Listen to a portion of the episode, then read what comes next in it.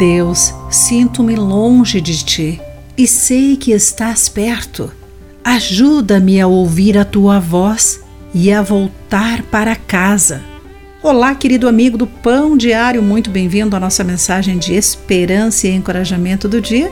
Hoje vou ler o texto de Wayne Coller com o título Voltando para Casa. Walter Dixon teve cinco dias de lua de mel antes de ir para a Guerra da Coreia. Logo, as tropas encontraram a sua jaqueta no campo de batalha com as cartas de sua esposa nos bolsos. Os oficiais informaram a jovem esposa que o marido dela tinha sucumbido em combate. Na verdade, Dixon estava vivo e foi prisioneiro por dois anos e meio. A cada hora acordado, ele planejava voltar ao seu lar escapou cinco vezes e sempre foi capturado.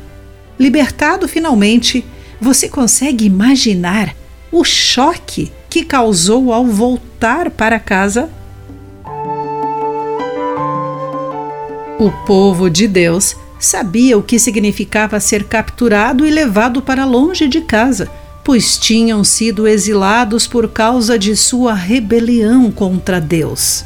Acordavam todas as manhãs desejando retornar, mas não tinham como serem resgatados por si próprios. Felizmente, Deus prometeu que não se esqueceria deles.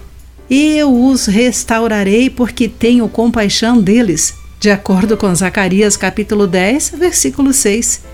Deus satisfaria a dor implacável do seu povo pelo lar não pela perseverança deles, mas pela misericórdia divina. Quando eu assobiar para eles, virão até mim. Nossa tristeza pode ocorrer por causa de nossas más decisões ou por dificuldades além do nosso controle.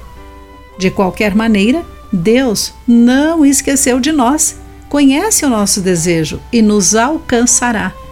E se lhe respondermos, voltaremos a Ele e ao nosso lar. Querido amigo, você ouve o chamado de Deus mostrando-lhe como voltar a Ele? Pense nisso. Aqui foi Clarice Fogaça com a mensagem do dia.